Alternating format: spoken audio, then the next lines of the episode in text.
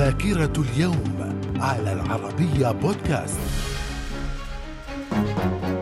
أهلا بكم وفي ذاكرة الخامس والعشرين من ديسمبر في العام 1914 القوات الألمانية والبريطانية على الجبهة الغربية توقف إطلاق النار مؤقتا في الحرب العالمية الأولى. وذلك في الهدنة المعروفة باسم هدنة عيد الميلاد. في العام 1926 هيرو هيتو يصبح إمبراطورا لليابان بعد وفاة والده الإمبراطور تايشو. في العام 1952 الملكة إليزابيث الثانية تلقي أول خطاب لها منذ اعتلائها العرش وذلك بمناسبة أعياد الميلاد. من الذاكرة. ومن ذاكرة الخامس والعشرين من ديسمبر في العام 1977 رئيس الوزراء الإسرائيلي مناحم بيجن يزور مصر ويلتقي بالرئيس محمد أنور السادات في القاهرة. في العام 1986 اختطاف الطائرة العراقية الرحلة رقم 163 المقلعة من عمان. عمان إلى بغداد وسقوطها بالقرب من مدينة عرعر شمالي السعودية. في العام 1989 إعدام رئيس رومانيا السابق نيكولاي تشاوتشيسكو وزوجته وذلك بعد أن أدانتهما إحدى المحاكم العسكرية السرية بارتكاب جرائم حرب. من الذاكرة. ومن ذاكرة الخامس والعشرين من ديسمبر في العام 1991 استفتاء في أوكرانيا للانفصال الانفصال عن الاتحاد السوفيتي والأغلبية توافق على الانفصال. وفي اليوم نفسه ميخائيل غورباتشوف يستقيل من منصبه كرئيس للاتحاد السوفيتي.